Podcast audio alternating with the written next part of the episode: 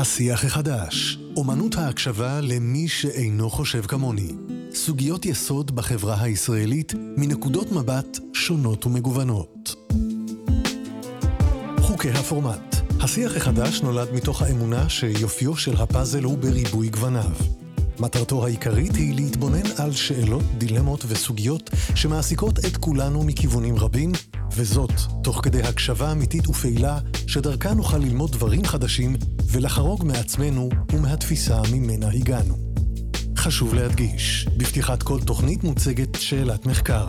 המטרה היא לא לייצר ויכוח או לשכנע בדעה כזו או אחרת. בכל שיח מחויב כל משתתף לומר מה לקח ומה למד מתוך הפרספקטיבה של האחר. לבחירת המילים, לשפה ולהוויה של המשתתפים, נוכחות וחשיבות מכרעת. שלום לכולם, אני כאן אורלי אדלר במרחב הנפלא הזה של רדיו מהות החיים, ואנחנו היום בתוכנית שיח החדש. ואיתי כאן באולפן שלושה מופלאים וצבעוניים כל כך, שהולכים לדבר איתנו על אחד הנושאים היותר מרתקים בעיניי, שנוגעים בכל אחד ואחד מאיתנו, וששנויים במחלוקת. אז אני אורלי, כמו שאמרתי, אני מייסדת והבעלים של בלוברד אקדמי, בית הספר הגבוה למקצועות האימון והטיפול, התמחויות מתקדמות, לימודי המשך גבוהים. יש לי קליניקה כמעט 20 שנה, שבה אני עובדת עם זוגות. והקמתי את ההתמחות הראשונה בארץ באימון זוגי ולמציאת זוגיות לפני 20 שנה, ולכן הנושא הזה כל כך כל כך קרוב אליי. לפני שנדבר מהי התזה שעליה נדבר היום, אני אשמח uh, שנכיר את האורחים שלנו שנמצאים פה. Uh, תציגו בבקשה את עצמכם כדי שגם המאזינים ידעו מי אתם וגם הצופים, כי זה גם משודר בווידאו. אז uh, יעקב קליין, ינקלה, הפסיכולוג, ספר לנו קצת על עצמך.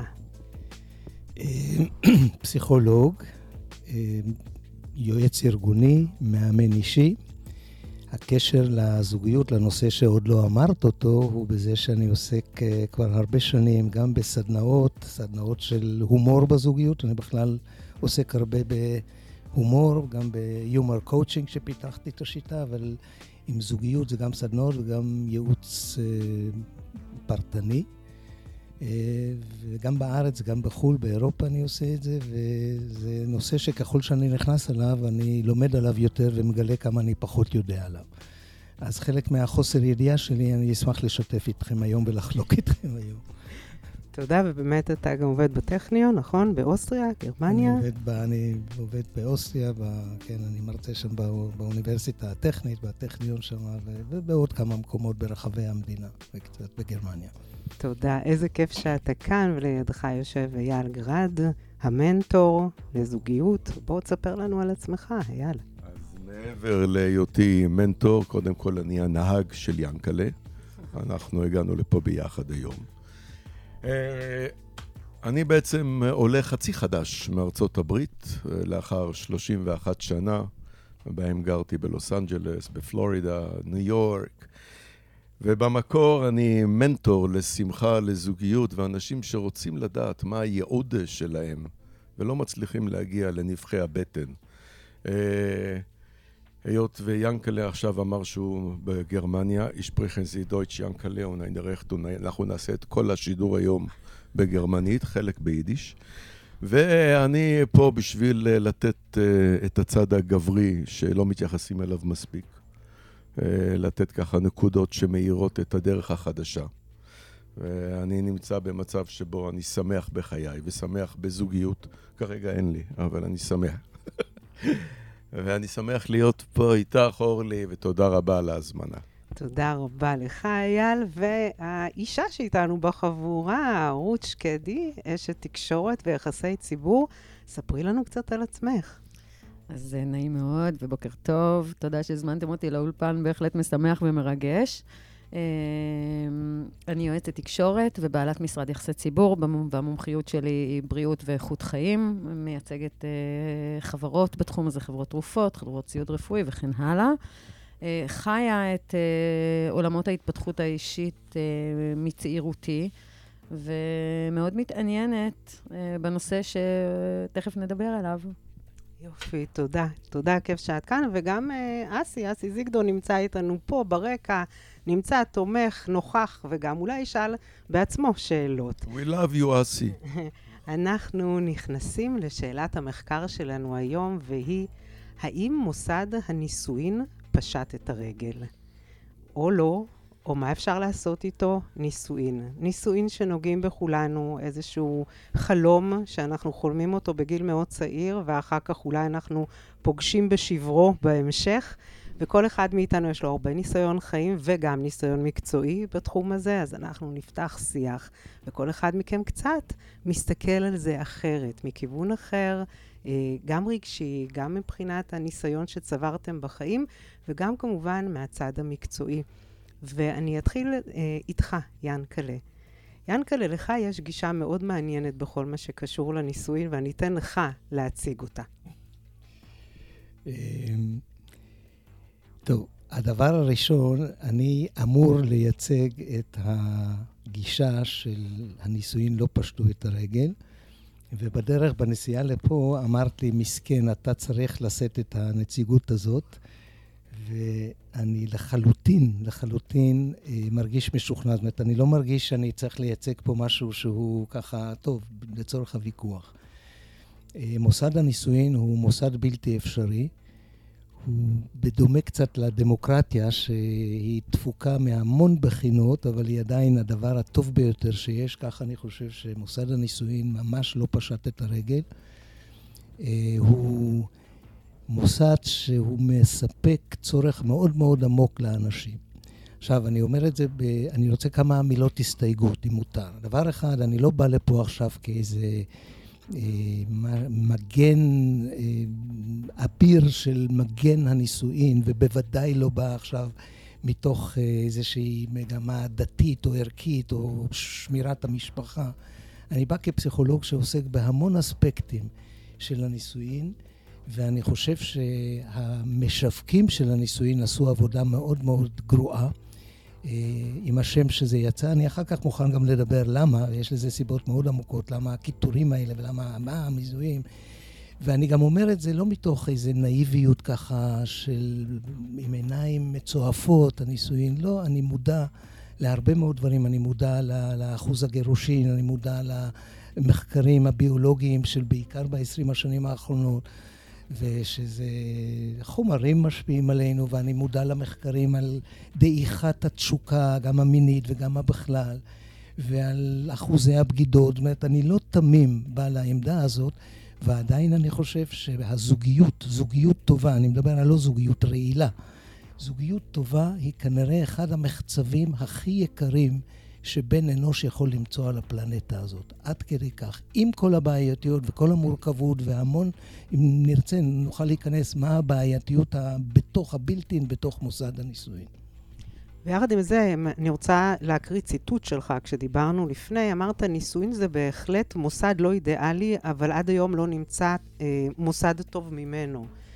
ולמרות זאת, אנחנו רואים את אחוזי הגירושין הכמעט בלתי נתפסים. אנחנו מדברים היום על אחד מתוך שניים שמתגרש, אם אנחנו שמים בצד את האוכלוסייה הדתית, שאגב, בארץ היא מאוד גדולה, כי יש גם את הדת המוסלמית ואת הנוצרית ואת היהודית, זאת אומרת, יש הרבה מאוד אנשים דתיים ששם זה פחות נפוץ, ועדיין, אם אני לוקחת, שמה אותם בחוץ, אנחנו משתווים לארצות הברית, לאירופה, אחד לשניים. זאת אומרת, אם אין דרך אחרת, אז איך יכול להיות שאנחנו מגיעים לכאלה אחוזים בלתי נתפסים של גירושין? כן, על כל אה, מתגרש, מתגרשת, אז יש עוד זוג שממשיך. עכשיו, זה לא רק בעניין לשחק פה עם החצי כוס המלאה. אה, העובדה היא שאנחנו יודעים שיש 50 אחוז גירושין ועוד הרבה גירושין שהם גירושים רגשיים מעבר לזה. ולמרות זאת אנשים מתחתנים. והם מתחתנים לא כי רק איזה צו השעה או שזו אופנה, אלא כי זה צורך עמוק מאוד, ואנחנו נדבר אחר כך על הקונפליקט הפנימי שיש בנו, שהוא לא קשור לזוגיות, אבל הוא כל כולו מקרין על הזוגיות. הסיפור הזה של חירות או חופש לעומת הנוחות, אבל. עם כל הידיעה הזאת, אני חושב שחלק גדול, יש המון סיבות לגירושין, ואנשים רוצים יותר לממש את עצמם, ואנחנו כבר לא חיים בעניין של, אוקיי. ההמשכיות יותר חשובה מאשר העושר הפרטי שלי. אבל זה כפתור שקל מאוד ללחוץ עליו היום של גירושין, ו- ונוקטים אותו, וללחוץ על ההדק הזה הוא הרבה פעמים דברים שיכולים היו להמשיך ולהיות גם באושר. יופי, אז באמת בהמשך אנחנו נשמע, אתה גם פסיכולוג, אתה תוכל להסתכל על ההיבטים הרגשיים אולי, המנטליים, שגורמים לנו לחזור ולרצות להתחתן. אה, גם אם התגרשנו, אנחנו רוצים לחזור ולהתחתן, וזה אישו מאוד מעניין שצריך להסתכל עליו האם אנחנו מטורפים, או שמא יש קצת תבונה עדיין בשכלנו. אז עוד מעט ניגע, עוד מעט ניגע בזה. על, על הנישואין השניים אומרים, הנישואין הראשונים הם, ניסי, הם התגברות הדמיון על האינטליגנציה. הנישואין השניים הם התגברות התקווה על פני הניסיון. עכשיו נחשוב מה אומר, מה אומרים נישואין שלישיים, עוד מעט נדבר על זה. ואייל, אתה אה, מצהיר על עצמך כ... כחי במונוגמיה סדרתית, זה מושג שהיום הוא נוכח בכל מקום, ואני די תוהה מה זה, איך זה לחיות בתוך מונוגמיה סדרתית? מה, מתחילים, מתאהבים, סבבה, כיף, ואז כשנגמר קצת ומתחילים הקשיים, פשוט אומרים ביי להתראות והולכים הלאה? איך, איך זה מתנהל הסיפור הזה? קודם כל, אני לא בא לייצג אה, אף זווית. אה, אגב, ינקלה, אתה נשוי? נשוי, נשוי פעם שנייה. רק רציתי לוודא שהוא לא מדבר בשבח. אוקיי. אה, מונוגמי סדרתי זה משהו שמכון ויצמן הגיע אליו לא מזמן כשהוא ניסה לחלק את הגברים לשלוש קטגוריות. יש פוליגמי, יש מונוגמי, לא מונוגמיש, מונוגמי, ויש את המונוגמי הסדרתי.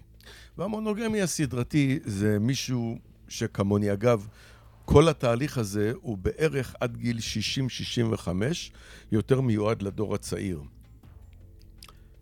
אה, היות ואני הגעתי לגיל המכובד שבו אני מצליח להבין ולקוות. מונוגמי סדרתי זה אדם שהולך, אה, איך אה, המשפט ההוא, אני תמיד אלך אחרי הלב שלי גם אם אני אחזור בלעדיו. זה בן אדם שהולך אחרי הלב, הולך אחרי הרצון ואחרי הפשן ואחרי התקווה. אלא מה קורה? בעיקר בעידן השפע שלנו. לאחר כ... המחקר מראה בין חמש לעשר שנים, במיוחד באזור של שבע ושמונה שנים. מרלין מונרו אגב עשתה על זה סרט לפני 60 שנה, The Seven Years Each. מסתבר שאחרי שבע שנים אנחנו מגיעים לנקודת רוויה, למה שאמרת, הדעיכה, אפקט קוליץ', שבו אנחנו מתחילים לדעוך מעט, להשתעמם מעט, לאבד את החושניות. ובאופן טבעי, אפשר להישאר במערכת יחסים, אפשר לנסות לעבוד אליה, אבל ממה שאנחנו רואים, לא יודע אם מוסד הנישואין פשט את הרגל ולכן מכון ויצמן מצא את המונוגמי הסדרתי, אבל בהחלט מוסד הנישואין, במיוחד למי שהתגרש פעם אחת, אם לא פעמיים, הוא מאבד את, ה... את היופי שלו ואת הזכות שלו. חרם דרבנו גרשום, אגב, נגמר לא מזמן, לפני איזה 20-30 שנה, שהיה לי מותר להתחתן עם ארבע נשים. ואז לא הייתי צריך להיות מונוגמי סדרתי, הייתי יכול אה, לרוץ עם זה. החרם התחיל לפני כאלף שנה, אבל ונגמר. באמת המקור שלו, של חרם דרבנו גרשון, שם דגש על רווחת האישה. זו הפעם הראשונה שבה התייחסו למקום של האישה בתוך הנישואין, שהיה עד אז איום ונורא. אגב, נישואין, כל המוסד הזה, התחיל אה, לפני 4,400 לא. שנה בערך, כן. לתת איזשהו פתרון חברתי-כלכלי. אה, לאנשים שחיו אז, ומאז הוא הושרש והפך להיות חלק מאיתנו, והדתות עוד תפסו אותו עוד יותר חזק מהכל, ובאמת אה, אה, רבנו גרשון שם את זה על השולחן ואמר, אוקיי, צריך לשנות פה משהו. כי נשים היו שם חפצים במקום הזה. נדבר על זה אחר כך בהמשך, בטח רות תדבר על זה לא מעט. אבל עוד שאלה קטנה כן. לגבי מונוגמיה סדרתית. זאת אומרת, מונוגמיה סדרתית אומרת בערך שבע שנים, שבע השנים הרעות והטובות, זה מתחיל עוד עם הפרות ב- אצל, uh, uh, בתנ"ך. אז יש שם בעצם מקטע של זמן שבו אתה אומר, אני מקשיב לעצמי, אני לא מחליט מראש אם אני עוזב, אבל אני יודע שזה לגמרי פתוח וזה אפשרי, ואני עוזב מתי שפחות בא לי יותר להיות שם. מתי שכבר לא לי. טוב לנו. מתי שכבר לא טוב לכם. תודה. בבקשה. תודה רבה.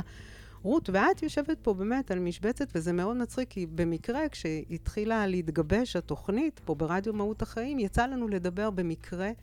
ואת יצאת בצורה מאוד נחרצת, ואגב, שמאוד מתאימה לך הנחרצות, אבל אני מאוד התפלאתי מאיפה זה מגיע, ומעניין אותי מאיפה זה מגיע, נגד הדבר הזה של מוסד הנישואין. את אפילו דיברת על הבת שלך, שאת לא יודעת אם זה נכון לה להיכנס למקום הזה, היא בחורה צעירה.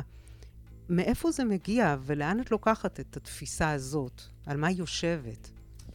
אז נתחיל מזה שבעיניי אה, אבד הקלח על מוסד הנישואים, ולא מהיום. אה, אני לא יודעת, אני אגיד, אה, אני, אני אשים הערת אזהרה או disclaimer מעכשיו, ואני אגיד, גם אני בזוגיות של כמעט ארבע וחצי שנים, וגם אני לא מתנגדת לזוגיות ולאהבה. כי כמו שיאנקלה אמ, אמר, כן, כאילו מההתרגשות, רגע, שנייה, איך קוראים לו? יאנקלה אמר, זה באמת מחצב בלתי רגיל, אבל כמו שאת אמרת, לפני 4,000 שנה נולד הסידור הזה, שהוא סידור שהיה אה, פוליטי, גיאוגרפי, אה, מעמדי, אה, כלכלי. לטובת הגבר. ל... אולי לטובת הגבר, אולי לטובת האישה, אבל זה נולד כסידור. וזה המשיך אה, ללא פחות אה, גרוע אולי בעניין הזה במאה הזאת, זה פתאום הפכה, הפכה להיות אהבה רומנטית. שמה שמוביל לזוגיות זה אהבה רומנטית. עזבנו את הסידורים, עברנו לאהבה... בתכלס, בעיניי, זוגיות היא, אה, נישואים היא אה, כלי ליצירת סדר חברתי. עכשיו, בעודנו, אה, אה, הזכרת את הבת שלי. הבת שלי חיה עם אישה עצמאית, ועם אישה, אה, עם אה, השם יציל פמיניסטית. עם אימא עצמאית. עם אימא, כן. עם אימא עצמאית, ועם אימא פמיניסטית, ועם אימא עם דעות, ועדיין מ...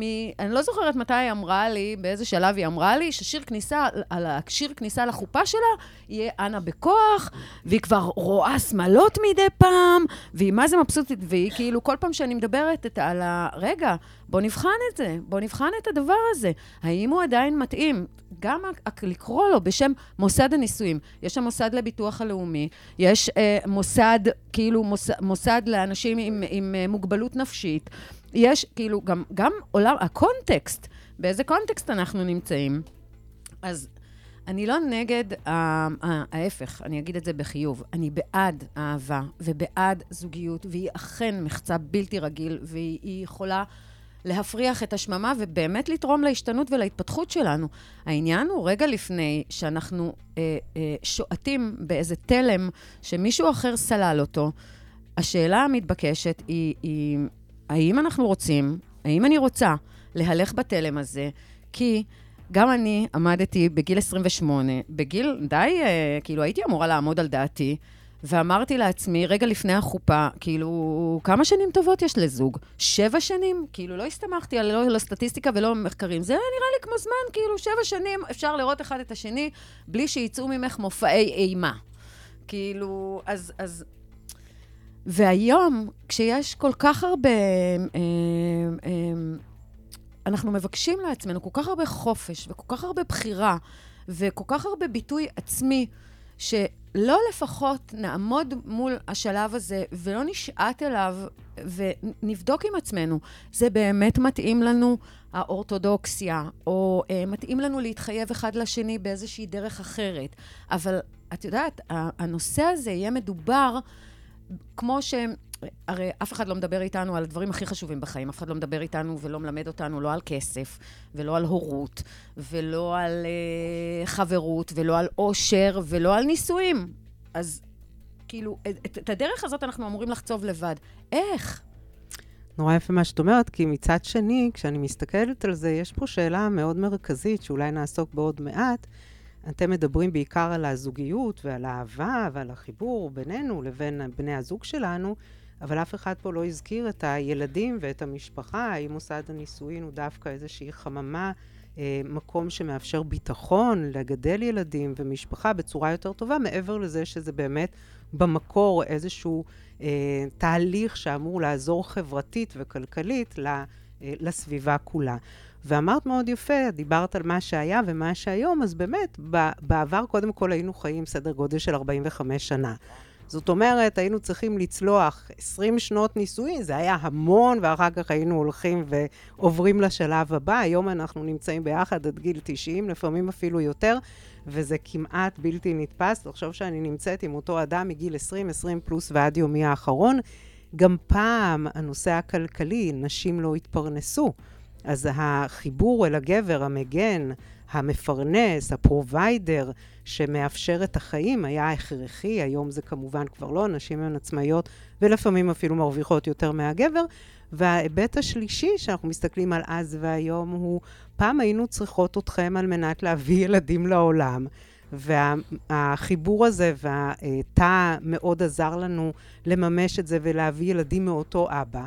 היום אה, כל אישה שרוצה להביא ילד יכולה ללכת לבנק הזרע ולהביא ילדים לעולם, ואפילו מאותו אבא, כי יש אה, רקורד על כל אחד מהם. זאת אומרת, יש איזשהו פער מאוד גדול בין המקור של הדבר הזה לבין היכולת לתחזק אותו היום, ולכן לא בכדי יש את השאלה, האם זה עדיין רלוונטי, למרות שאנחנו רואים שעדיין אנשים רוצים ומתחתנים וילדים אה, מחכים אה, וחולמים על, ה, על הדרך לחופה ועל השמלת כלה ועל הבית המשותף ושני כלבים וכלב וחתול ושני ילדים.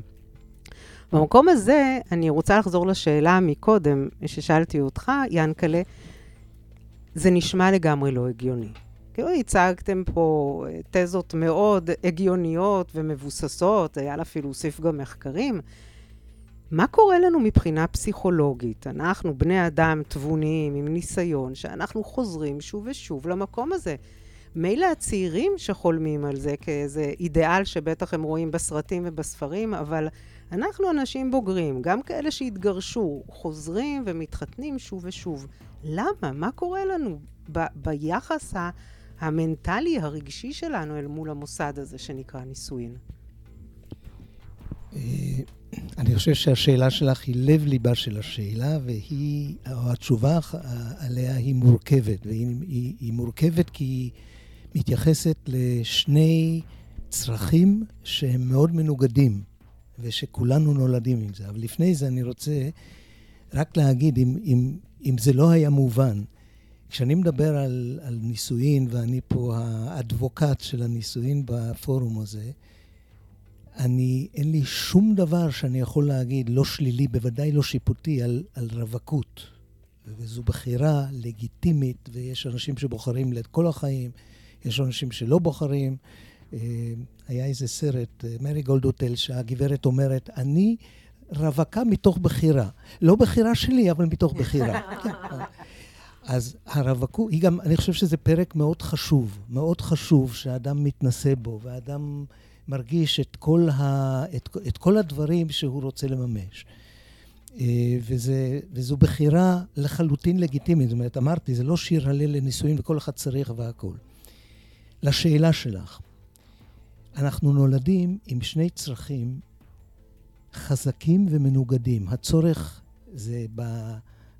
באמירות הפופולריות זה נקרא הצורך בביטחון מול הצורך בעצמאות ובחופש ובלהתפרע.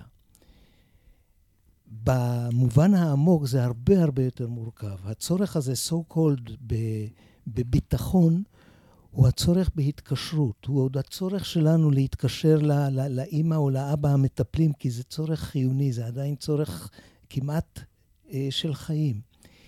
אבל הוא הרבה יותר מזה, הוא הצורך לא רק בביטחון, הוא הצורך בלהיות מובן, הוא הצורך להשתייך, הוא הצורך ב-attachment, באיזו היצמדות, הוא הצורך להיות uh, אדם שיודע לקבל גם מאחרים הבנה, הוא הצורך לקום ולדעת שיש מישהו שהוא איתי. זה לא תלות, אלא הצורך להיות משוייך, וזה משהו שהוא לא קל פה עוד להסביר את זה. כי בפופולרי אומרים, כן, ביטחון מול, ה, מול העניין של להתפרע ולהתעולל. ומולו יש צורך שהוא בנפרדות, ואני מדגיש נפרדות, זה לא רק עצמאות, להיות עצמאי, כמו הילד לבד לבד, אלא שאני נפרד, שיש לי הוויה משלי, שאני יכול לבטא את עצמי, שיש לי גבולות שהם בלתי חדרים, שהם שלי, של הפרטיות, לא כי יש לי סודות, לא כי הם, כי, כי אני מפחד, שאני רוצה פה להיות מישהו שהוא גם יש לו עצמיות. אני מביא את עצמי, אני מביא את הנפרדות שלי. בקיצוניות, לכל אחת משתי התופעות, הן יכולות להגיע לפתולוגיה. העניין של ה... הלהיות ביחד, הלהיות צמוד, ההתחברות, הצורך להתחבר לאחרים, כשהוא קיצוני, כשאני לומד כילד או כילדה, שאם אני לא ממלא את רצונם של ההורים, אני מסכנת את הקיום שלי, כי הם כועסים, הם, אני מאבדת את האהבה. אז הצורך, הצורה הקיצונית של זה, היא העניין של כל הזמן לרצות, החרדה מנטישה, העניין של לחיות עם מישהו או מישהי, גם אם זה גיהנום, אבל חלילה רק לא להיות לבד. זה הצעד או הביטוי המאוד קיצוני, הפתולוגי. הביטוי הפתולוגי של הלהיות לבד, הקיצונות של זה, זה למרוד, זה כל הזמן להגיד, לא, אני לא אהיה, המסגרת הזאת כובלת, הנישואים כובלים, אני לא יכול להיות עם מישהו אחר, אני צריך למרוד ולהתנתק רגשית.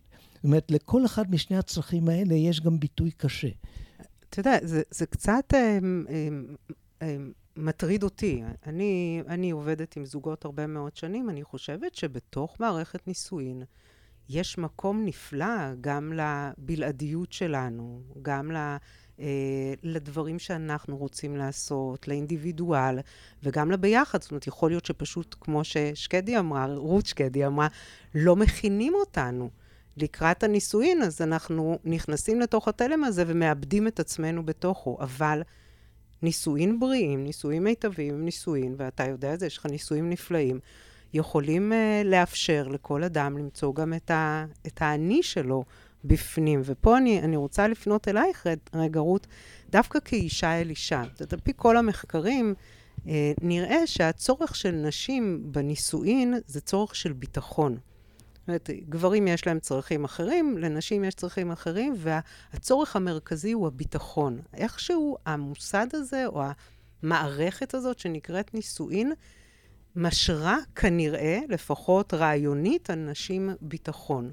ואת אישה מאוד עצמאית. איך את רואה את, ה, את החיבור הזה בין הצורך לביטחון שהוא טבעי מאוד לאישה, קמאי כמעט, לבין הלחיות אה, לבד ולבעוט אולי במוסד הזה?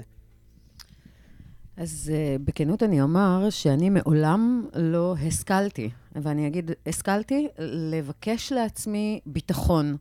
מכל מיני סיבות, מהבית, מה... לא הייתה לי את המילה הזאת אפילו בלקסיקון.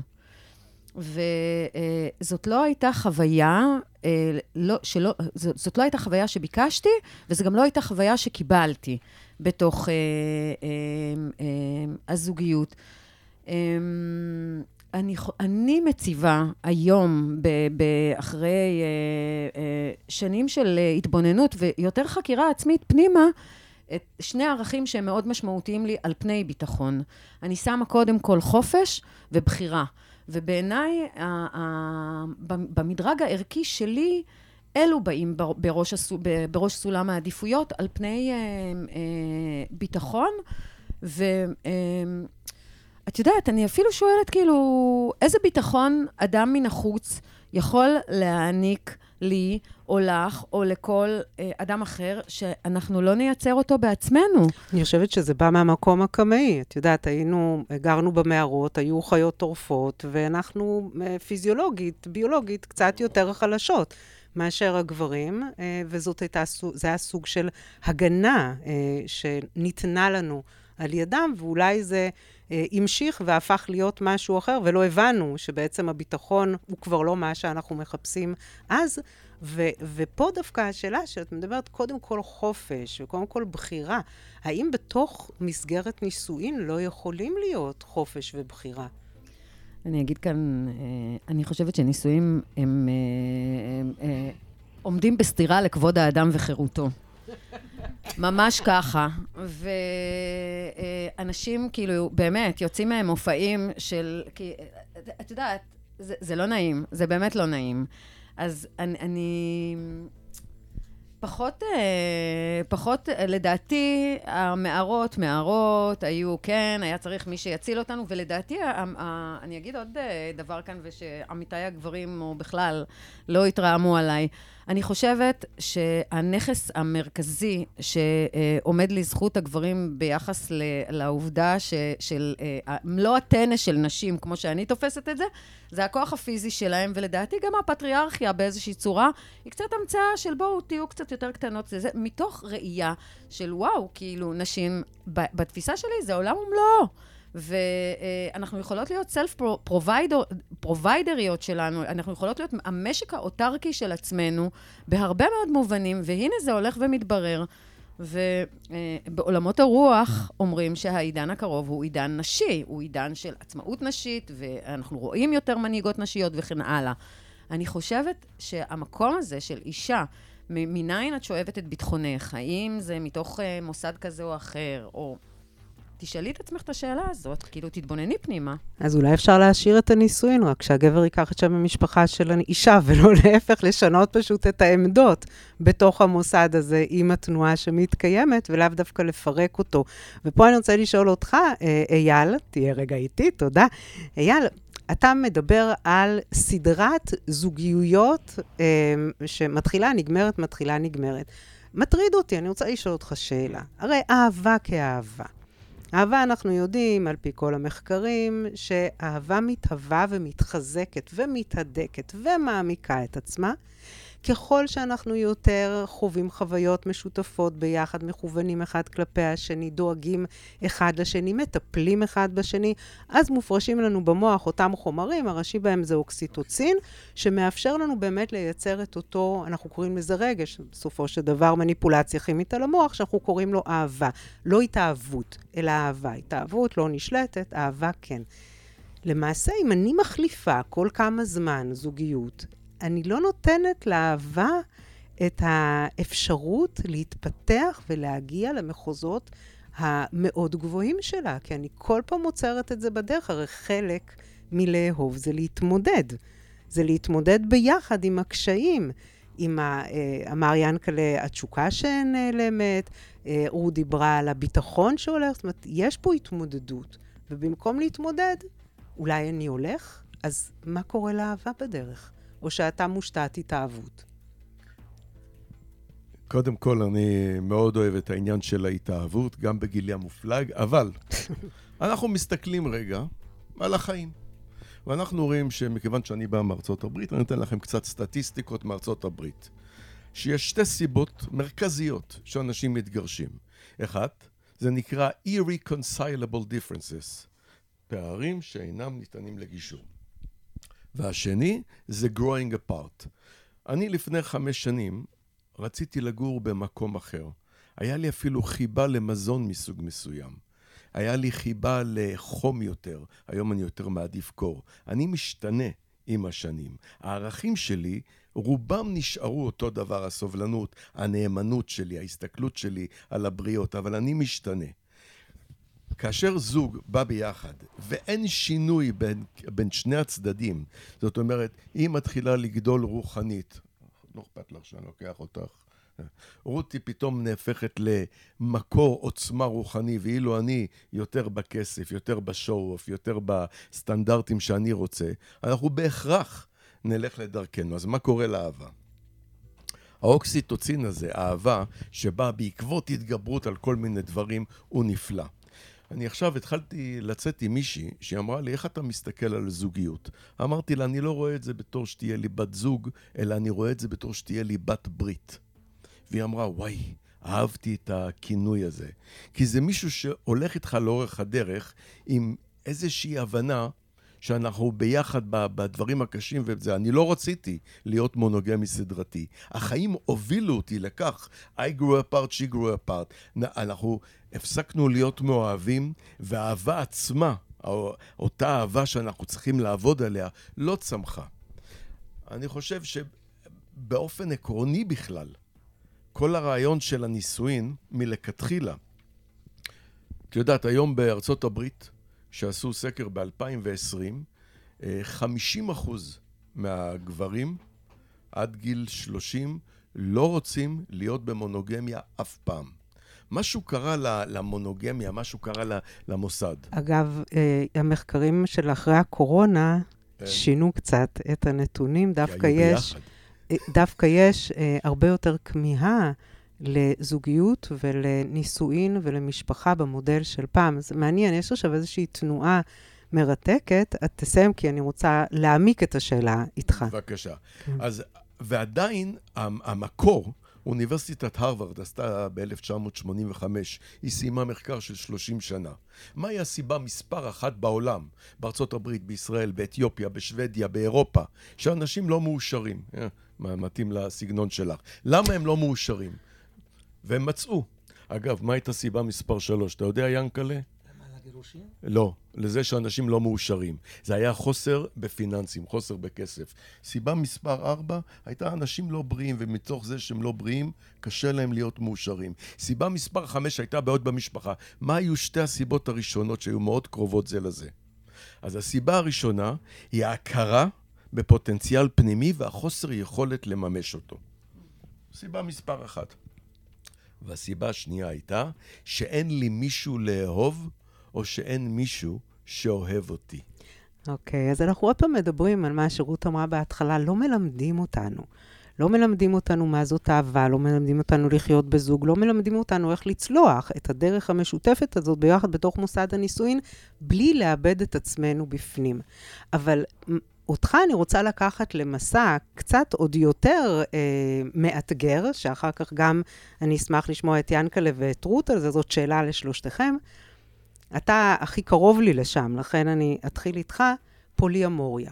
אנחנו לא יכולים היום לדבר על נוסד, מוסד הנישואים כמעט בלי לגעת לפחות בתופעת הפוליאמוריה, שהפכה להיות סוג של להיט בעידן שלנו.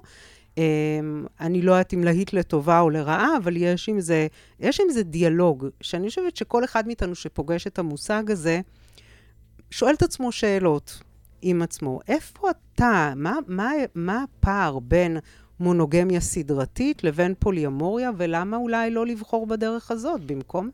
כי אז לא צריך להחליף, פשוט אפשר גם וגם.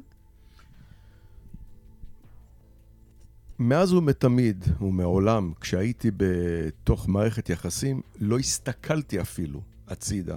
לא עניין אותי בחורות אחרות, השקעתי את כל כולי, כל מרצי, כל אהבתי, כל תשוקתי וכל משאת נפשי בתוך הבת זוג שהייתה באותו זמן.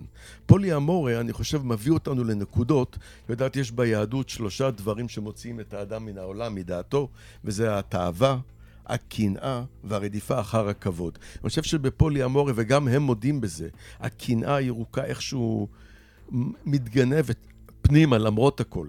ואני אישית לא מעניין אותי, מספיק לי, בחורה אחת זה עד לפה, שתי בחורות, שלוש בחורות, אני אקבל התקף לב ולא יהיה שום דבר יותר.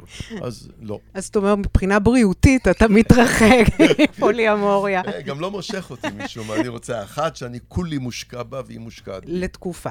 אני מעדיף ש... אגב, שוב, מה שאמרתי, זה עד גיל 60.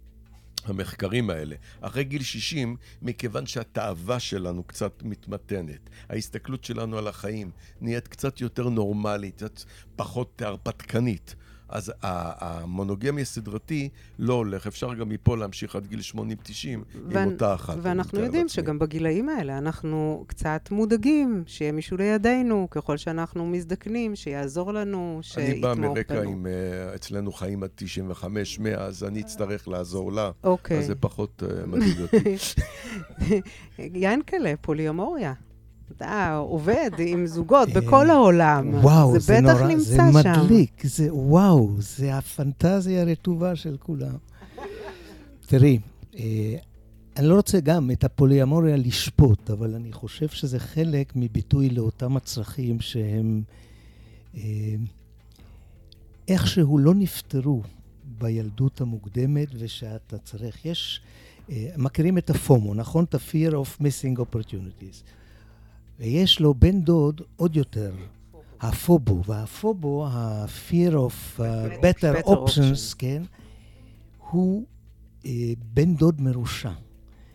אתה נמצא בתוך מערכת, והפיתוי בחוץ הרבה יותר קל, הרבה יותר קל להגיד, זהו, אני רוצה את זה, אני רוצה את זאת, אני רוצה מערכת כזאת, מאשר להסתכל פנימה ולהגיד, יש לי משהו, יש לי בעיה עם אינטימיות, יש לי בעיה עם חרדת נטישה, שזה ההפך, יש לי כל מיני דברים.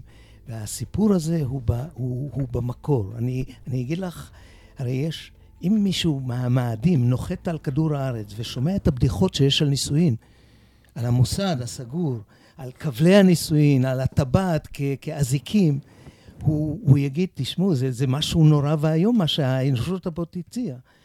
כשאתם מסתכלים, דיברתי בהתחלה, אנשי השיווק של הנישואים כשלו, והם עצמם אלה שמקטרים ואלה שזה.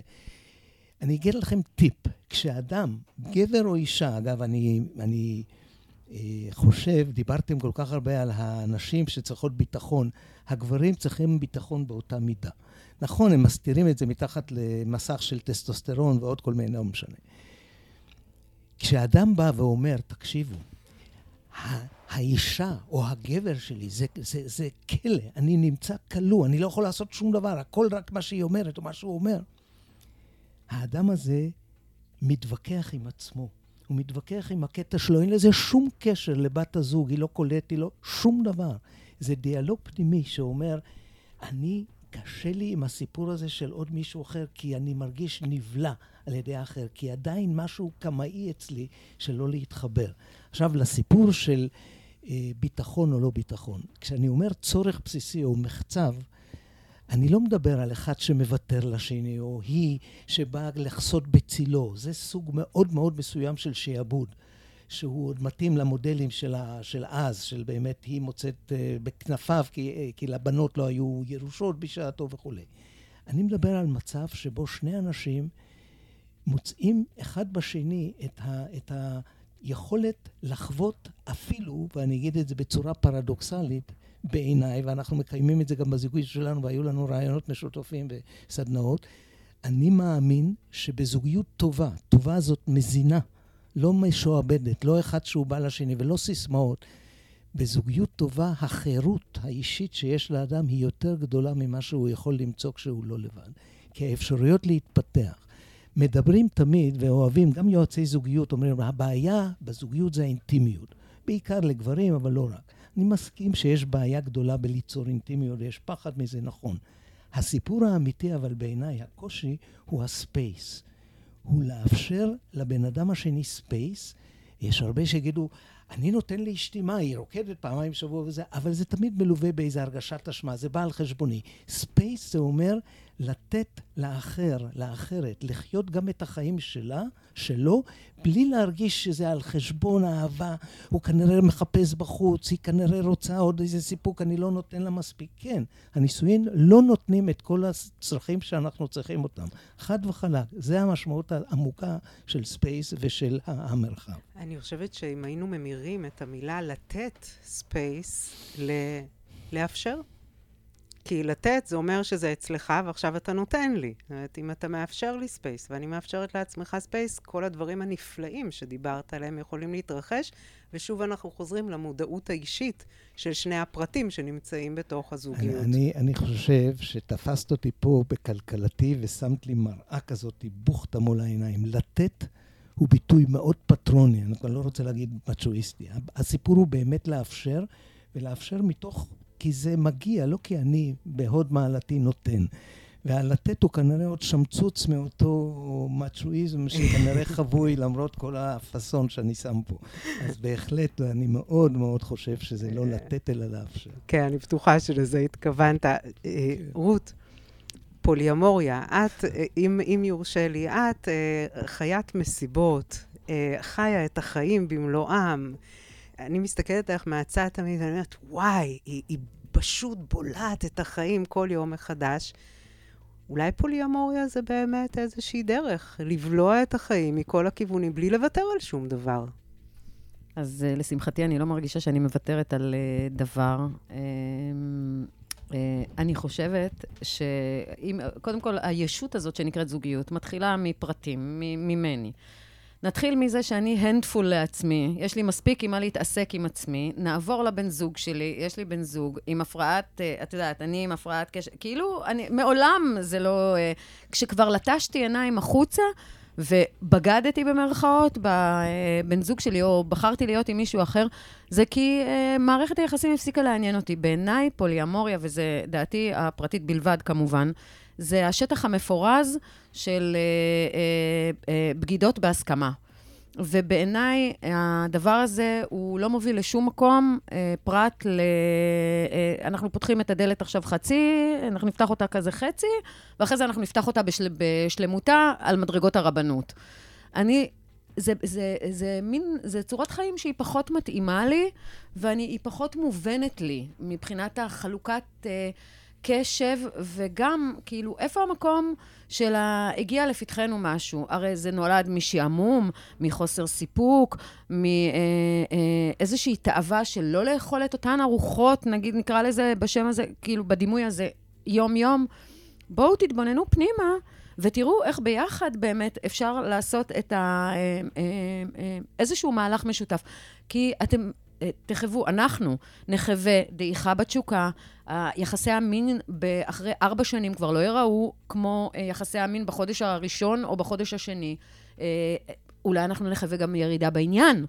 וכל הדברים האלה, אין להם כאילו, טוב, סוגרים את הבסטה ועוברים הלאה. כאילו, או לא סוגרים את הבסטה, ממשיכים עם ההסדר, אבל פותחים לנו חלונות רבים, כאילו, משל היינו Windows.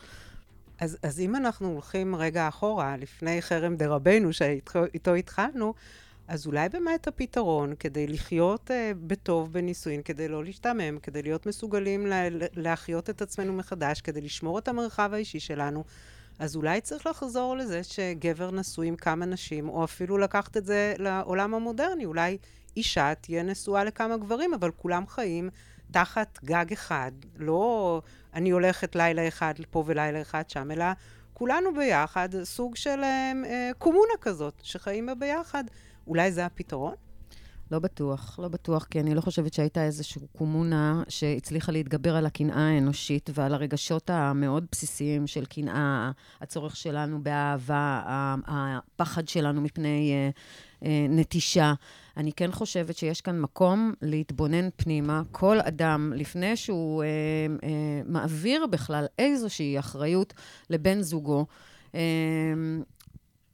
לשאול את השאלה מי ספק הצרכים, מה הצרכים, והאם באמת יש איזשהו עולם שבו אדם אחד אמור לספק את שלל צרכיי בעולם המודרני, שזה בלי עין רעה, הנדפול, כאילו, אז לא.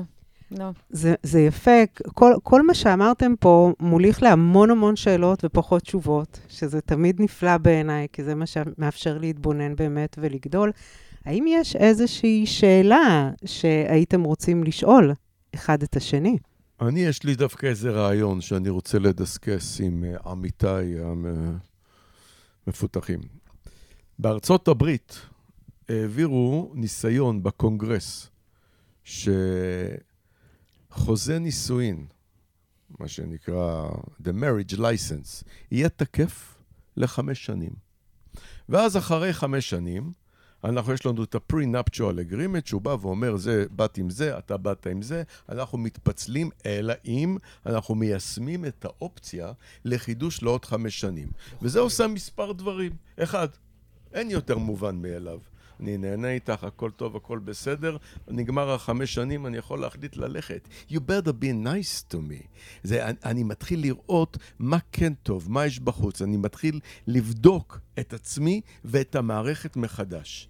אתה יודע, זה מאוד מעניין, אני לא מכירה את זה, ובן זוגי ואני, שאנחנו יחד כבר 14 שנה, אה, הנהגנו אצלנו שכל שנה ביורצייט שלנו, ביום השנה שלנו. אנחנו נפגשים על הצוק בארנה, אף אחד לא מודיע לאף אחד, אנחנו לא נפגשים 24 שעות לפני, אף אחד לא יודע אם השני מגיע. זו התרגשות מאוד גדולה, וזה לא חשוב כמה שנים עוברות. היה סרט עם קרי גרנט כזה. וכל אחד עושה עם עצמו 24 שעות, מין ניקיון פנימי ומחשבה, אם הוא מעוניין באמת להמשיך עם בן הזוג לשנה הבאה. ואז עם השקיעה מגיעים, אם מגיעים, ולמעשה חותמים על שנה חדשה, בוחרים, אה, בוחרים מחדש, ואני עם ה-ADHD שלי והלקויות שלי תמיד מפספס את השעה הנכונה, וכבר כמה פעמים היה לי כאב... הוא קיבל התקף אה, לב. כן, הוא קיבל התקף לב, אני קיבלתי התקף לב, כי הגעתי לפני הזמן או אחרי הזמן. אבל זה כל שנה מחדש אותה בחירה, ואני חושבת שזה משהו מאוד מאוד יפה, ויפה פה... שהכירו בזה בקונגרס גם. ופה. לא, הם לא הכירו בזה, זה לא עבר את החוק, אבל בהחלט הייתה הצעה, בגלל שזה בא מתוך העם, מה שנקרא grassroot, זה מתוך האנשים עולה... ה... פה בארץ, אגב, התחיל להיות מאוד פופולרי העניין של חידוש נדרים. אחרי חמש שנים, שבע שנים, עשר שנים, בואו נחדש נדרים, ונכתוב בחידוש נדרים מה אני אוהב בך. מה התכונות היפות שבך, ואז אני מזכיר לעצמי ולמערכת. ולכן זה יכול לעבוד. זה אולי פתרון, אין לי שאלה, אבל אולי זה פתרון. וזה טוב לעשות את זה בפרקי זמן קצרים, של שנה, שנתיים, שלוש, כדי לא להגיע למקומות היותר מיובשים שעליהם דיברתם בהמשך. אני רוצה להכניס אותנו לפינת ההפתעה. ועכשיו, פינת ההפתעה. דבר אחד עליי שבחיים לא הייתם מנחשים. אייל, אתה כבר אוחז אה, היטב במיקרופון, מה לא היינו מנחשים עליך? אה, אני חושב שלא הייתם מנחשים שלמרות שיש לי קליניקה ואני מנטור לשמחה וזוגיות כבר למעלה מ-30 שנה, הוא שאני בעצם סנסאי, מורה לאומנויות לחימה, ואפילו הייתי הכפיל של צ'אק נוריס במספר סרטים, ונהנה מהגוון הזה של לחיות גם את הרוח וגם את הגוף. איזה יופי, איזה כיף, תודה. ויאנקלה? וואו, אין לי כזה דבר אקזוטי. נזכרתי, אבל יש לצ'אק נוריס, יש את המאה בדיחות צ'אק נוריס, אבל זה לסיפור אחר. אה, כמה כפיפות צמיחה הוא עשה? את כולם. פעמיים. לא, הוא סופר עד אין סוף פעמיים. אמ, טוב, יש כמה דברים, אני עושה טיולי מדבר וכאלה, אוהלים וזכי שינה וכאלה, פעם ב... אה, אני רוקד ריקודי עם, נלהב מאוד, וזה נותן לי טעם החיים גם פה וגם כשאני בחו"ל, אז אני, יש לי כמה חוגים שם, שם זה ריקודי עמים, אה, וזה עושה כיף נורא. זה עושה כיף נורא. אני חייב רק להגיד דבר אחד, אתה יודע, הסופר האמריקאי תומאס ביצ'ם אמר שבחיים צריך לנסות הכל, כולל פוליגמיה, חוץ משני דברים, גילוי עריות וריקודי עם. אז זה בקשר ל... אמרת את שלך ולא היה סבתא. רות. טוב, את לקחת לי קצת את ה... זה מה, מה לא יודעים עליי. אני, אה, אבל אני כן אגיד, אני בת 55, ופלוס אה, מינוס פעם בשבוע אני רוקדת במסיבות של מוזיקה אלקטרונית, אה, שזה טכנו, קצת פחות טראנס, אם כי הייתי קצת בטראנס. אני מאוד אוהבת את זה, מאוד אוהבת את הסצנה הזאת, היא מתחברת לי למוזיקה, שזו אהבה מאוד גדולה שלי, ולתנועה ולמחול וכאלה. אז, אה, ו, ובדרך כלל הפנייה, כאילו, גם אליי וגם לבן זוגי, זה, וואו, איזה מגניב זה שאתם עדיין כאן, וכאלה, ווואו, והלוואי, ובגילי, שגם, בגילכם, שאני גם אהיה, ובא, בא, בא. אבל זה, אה, זאת ההזדמנות להגיד שזו דרך חיים, זה לא איזה... זה חלק מאיתנו, זה חלק מהבינג שלנו, שלי ושלו. וזה חלק מהביחד שלכם שהוא כל כך נפלא. בואו בוא נתכנס לשאלה אחרונה לקראת סיום, אה, שעולה מתוכי, אני לא יכולה להתאפק, אני רוצה לשאול אותה. לכולכם יש ילדים.